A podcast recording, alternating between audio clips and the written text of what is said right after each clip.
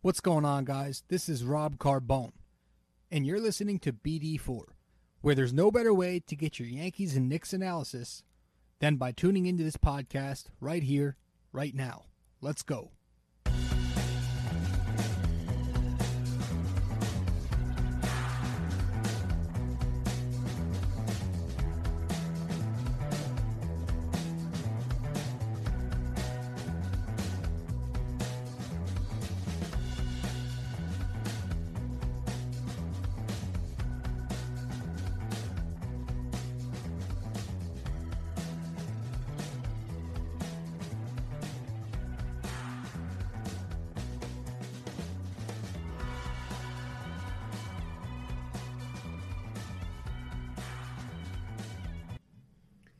What's going on, guys? This is Rob Carbone coming at you with episode 57 of BD4.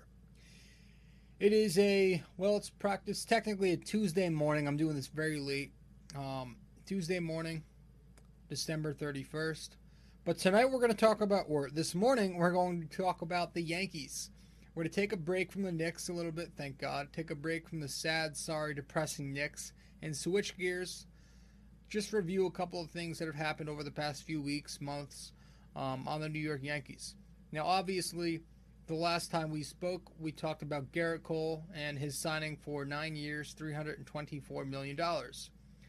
So let's start with that, and then we'll get into a little bit more of the, you know, the secondary things, such as the holes in this on this team that are still remaining, and the rumors that have been going on around them, and the players that have left, things like that. And we'll go on for about 20, 15 minutes or something like that. But yeah, Gerrit Cole, man. Um, the euphoria has still not worn off. I am still extremely excited for this guy to come to the Yankees. I think, obviously, first and foremost, we talk about his regular season success, the fact that this guy is a perennial Cy Young guy. Um, you know, that he should have probably won the Cy Young uh, last season. But this is the guy I look at. You know, the first thing I, when the Yankees signed Cole a few uh, weeks ago, the first thing, the very first thing that came to my mind is, there's their playoff guy, right? Right next to Tanaka, there's another playoff guy that can go out there and you will you will you can rely on him. That's the very first thing I thought of. Not the Cy Young winning, not the cute little 300 strikeout season, which is awesome, but the first thing I saw, first thing that came to mind was the, the two something ERA in the postseason and the constant success, the World Series championship ring on his finger. That's what I thought of. This is a champion. This is a guy who has pitched on the big stage before, and not just pitched, but experienced success on the big stage before. Consistent success. So that's what I am most excited about with Gerrit Cole. The fact that we're getting a guy in the, you know, at the peak of his career right now. He is peaking right now in his prime. Just gonna enter, you know, October Bowl with the New York Yankees. So that's the first thing I thought of. But you know, aside from Gerrit Cole's performance on the field, this also benefits the Yankees because it can possibly take, you know, pressure off of somebody like Luis Severino, who is really, let's be honest here, you know, let's be brutally honest. Luis Severino has consistently struggled with living up to ace expectations ever since entering the season, right? Um, I wouldn't say consistently struggled, but he's struggled. He's been on and off in terms of you know being that legitimate superstar ace that he was um, you know touted as in the minor league system. You know when he first came here, he had a very good, very strong 12 game stint in August, from August to September to the end of September um, in his rookie season. But then the next year he kind of fell off a bit and had a terrible, terrible season as a starting pitcher. He had to move into the bullpen. Then he had a very strong season for his third year, Severino did. Come his fourth season, Severino had a very, very good first half of the year, pitched like a Cy Young winner. The second half came and he became one of the worst pitchers in baseball. And then obviously last year, where he missed a very, very, you know, I'd say he missed 90% of the season, 95% of the season, came back for a couple starts towards the end, was all right. Pitched in the postseason, was all right and you know we haven't been seeing that legitimate number one ace. Five years into his career, he hasn't been consistently an ace. He hasn't been good or great, great, great, great, great. He's been good, okay, good, okay. You know, he is he's he struggled to live up to ace status. Whereas with Gerrit Cole, you know you are getting the guy who's one, two, three for every year going to be great for you. So for nine years, you hope to get consistent ace type pitching out of him for at least you know his entire prime plus. But yeah, it definitely takes pressure off somebody like Severino who can now go out there and pitch freely because that's when he's at his best, right? When he's pitching with no pressure, you can see you know you see the emotion in him. Sometimes he just releases the energy because he's this guy who loves thriving in New York. But now that he's not going to be relied upon as this number one guy, he can more pitch more like a two. I think that could possibly benefit him, man. He could just pitch freely out there and go out there and do his thing. And that could be very big for a guy like Severino, who, again, has not exactly lived up to ace standards, in my opinion. Um, it could also benefit somebody like James Paxton, right? Big Maple kind of struggled to start his Yankee career for the first three, four months. He wasn't that good. And then he got hot towards the end of the year uh, two months where he pitched. Remember, he was on that incredible 10 0 run or whatever it was, and then he had some good playoff performances for the Yankees. Um, James Paxton a guy, is a guy who the Yankees got, expecting him as well to be a top of the line pitcher. I see him more as a number three. That's just my personal opinion. But maybe with the addition of Gerrit Cole, we can finally see that untapped potential the Yankees are thinking about here. Right, right. We can see, we can finally see Paxton pitch like um, a number two at, at least. So maybe he can benefit from that as well. And then you have guys rounding out the rotation like Masahiro Tanaka, who he's going to be Tanaka. He's going to be whatever in the regular season, and he will show up come October, and that's all that matters. And then you have Jordan Montgomery returning. Um, I would love to see Montgomery, man, pitch a full season for the Yankees this year. It sucked not seeing him last year with the injury, Tommy John recovery.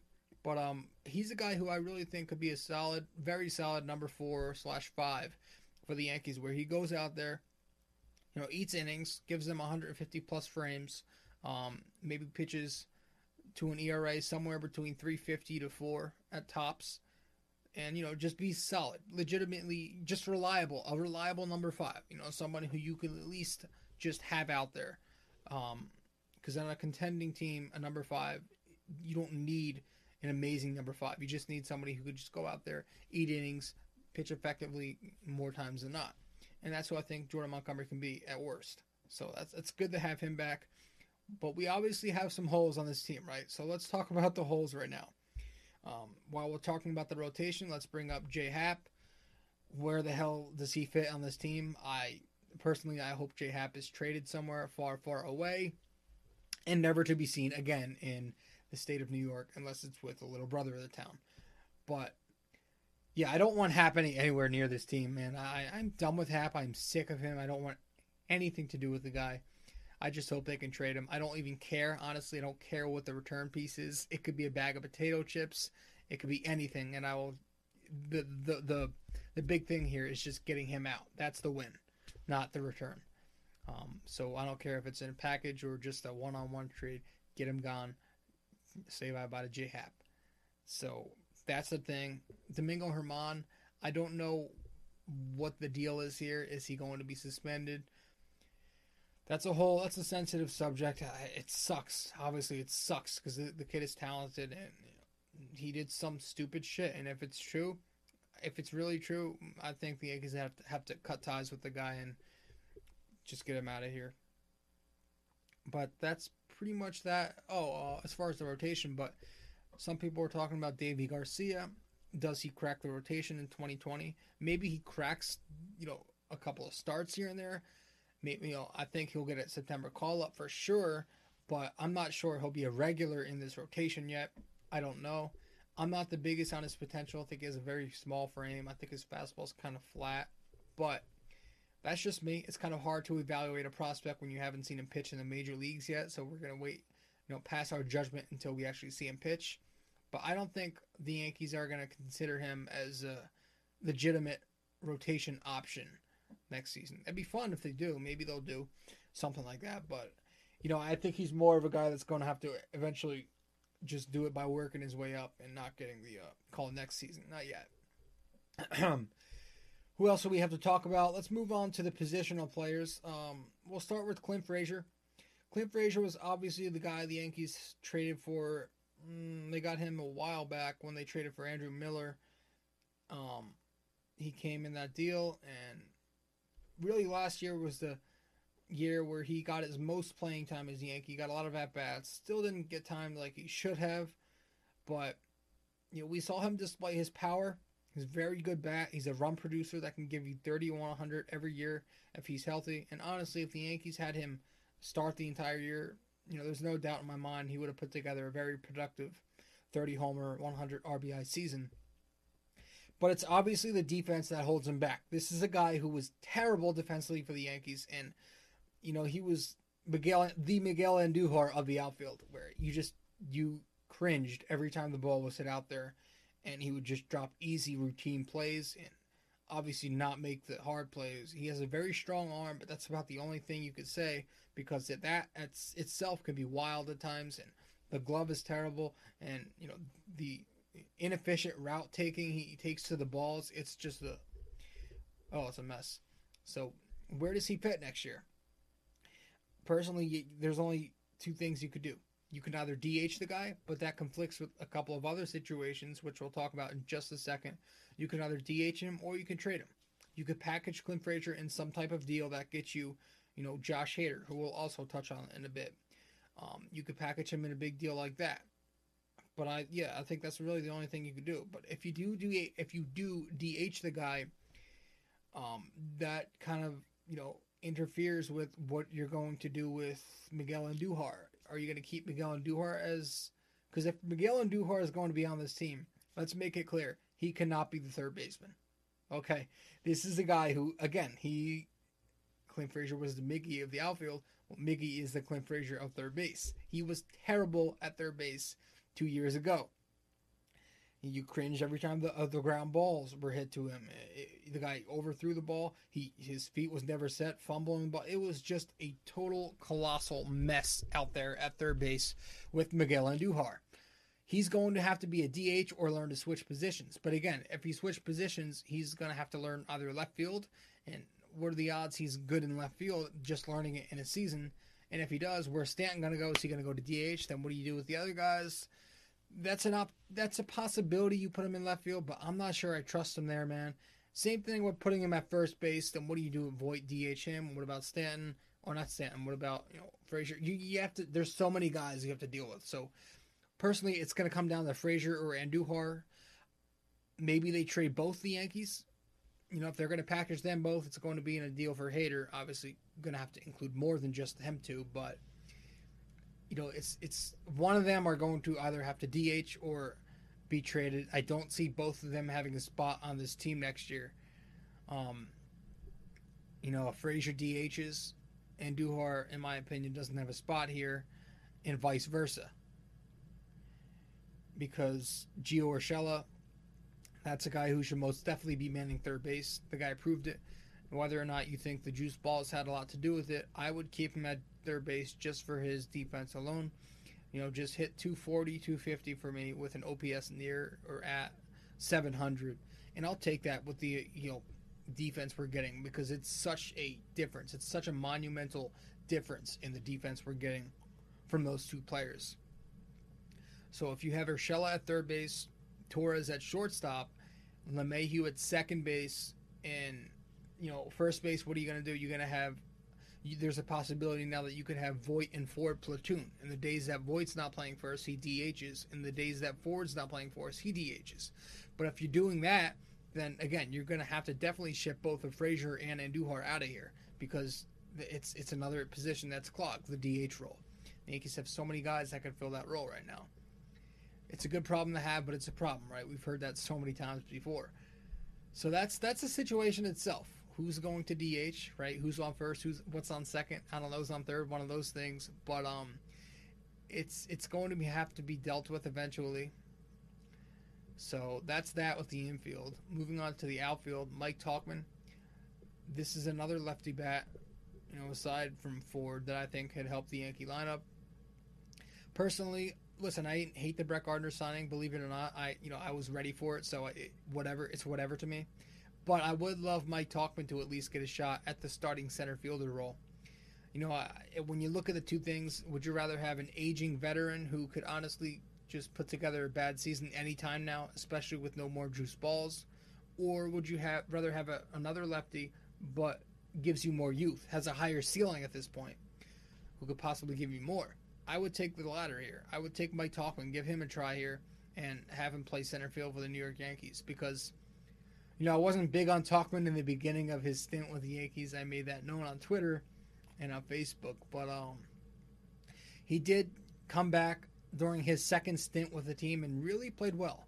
You know, he played very good baseball, played gold glove defense, but started hitting the ball as well. Um, he hit over 300 during his second stint. He was hitting a lot of home runs. He made contact. He was clutch. This is a guy who really could have some type of ceiling here and have a nice little three, four year career here. You know, at the age of I don't know, he's 27 or something. You know, you know, so he, he I think he could help this team out for a few. I think he should definitely get the center field spot and have Gardner come off the bench as a fourth outfielder, which is remember what he was supposed to be last year before all the injuries started happening. But we'll see what happens there. Um, I've pretty much talked about all the guys on the team.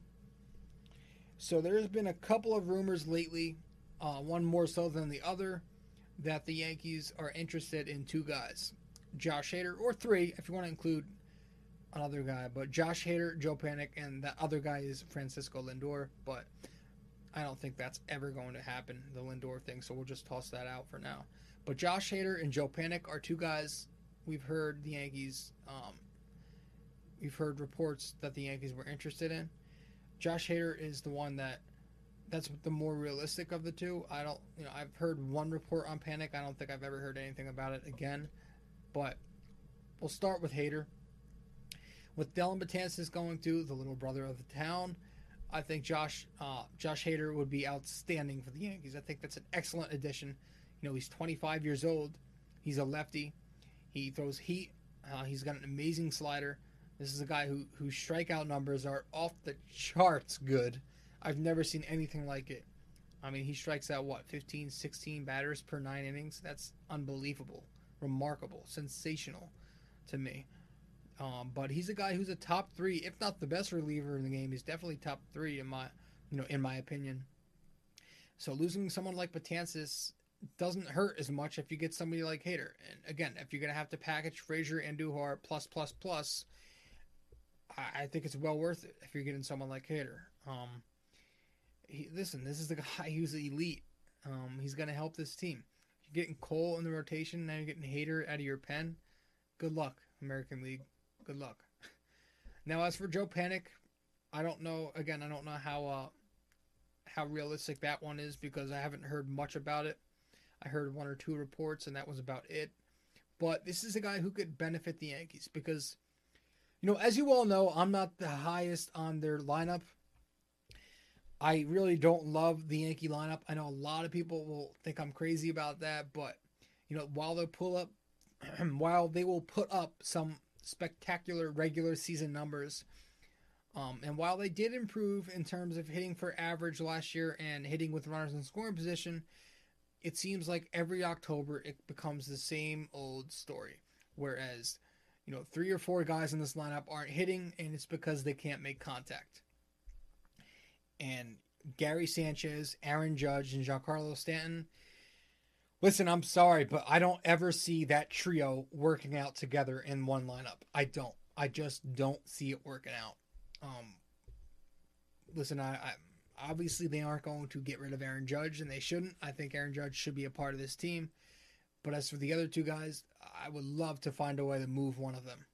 I don't know how realistic that is because again, that albatross of a contract that Stanton has makes it nearly impossible. And as for Sanchez, I think the Yankees personally love him too much. You know, why do you think they got rid of Romine? Romine's obviously, you know, if they got rid of Romine, they think Sanchez is reliable enough to to not. It's it's I don't know, man. I don't ever see Judge Stanton and Sanchez working together because come every October, it just the Yankees strike out too much. They don't make they don't make enough contact, and that's the biggest thing. That's how you win in October with good pitching and good hitting when you make contact, you go a long way. You know, we saw. How do you think? Why do you think DJ LeMahieu and Gleyber Torres are the two best hitters on this team right now? because in the regular season they made contact and that continued throughout the postseason. That's why they continue to be their best hitters. They make contact. And guys who rely on the home run, you know, to get their production, Aaron Judge, Gary Sanchez, and Giancarlo Stanton, they are less reliable in October. We saw that once again this season, especially against the Astros. It was a joke. It was a joke, especially from Judge and Sanchez because they actually played baseball. Um, but yeah, I don't know about that lineup. I think if the Yankees were to make a big run next season, it's going to be heavily reliant on that pitching staff, not just the rotation, but the pitching staff as a whole, the starters and the relievers. So I think someone again getting back to Joe Panik. I think Joe Panik could very much help this team as a guy who makes contact. Now he's not a great hitter. He's not an everyday guy. Definitely not a guy you want to start. But I think he's he can kind of play the role of you guys remember Ronald Torreyes, where he can you know come and pinch hit here and there or fill in for a player for a week or two whenever he's you know on the whenever he's on the DL because we know we're gonna have some of those this year. Um, but I think he's a guy that comes in, makes contact, gets the big hit, and keeps the lineup moving. So Joe Panik is someone I would definitely welcome for the right price, and I don't think the price will be too heavy anyways. So that's that. We talked about pretty much the holes in this lineup, the holes on the rotation, in the uh, not the rotation, um, on the, off the bench, you know, DHing and all that stuff. Dellin Betances left. We kind of, I think we touched on that um, last time out. Didi Gregorius, we talked about that. Yeah, that's pretty much it. Yankees got a new pitching coach, Matt Blake. Hopefully, you know, hopefully he's good, better than Rothschild. Hopefully this isn't a guy who's too heavily reliant on analytics. That's what I kind of worry about. You know, they got some kind of young kid. They got a young guy out there. Um, and obviously with young kids, they're gonna rely on the the numbers, the metrics.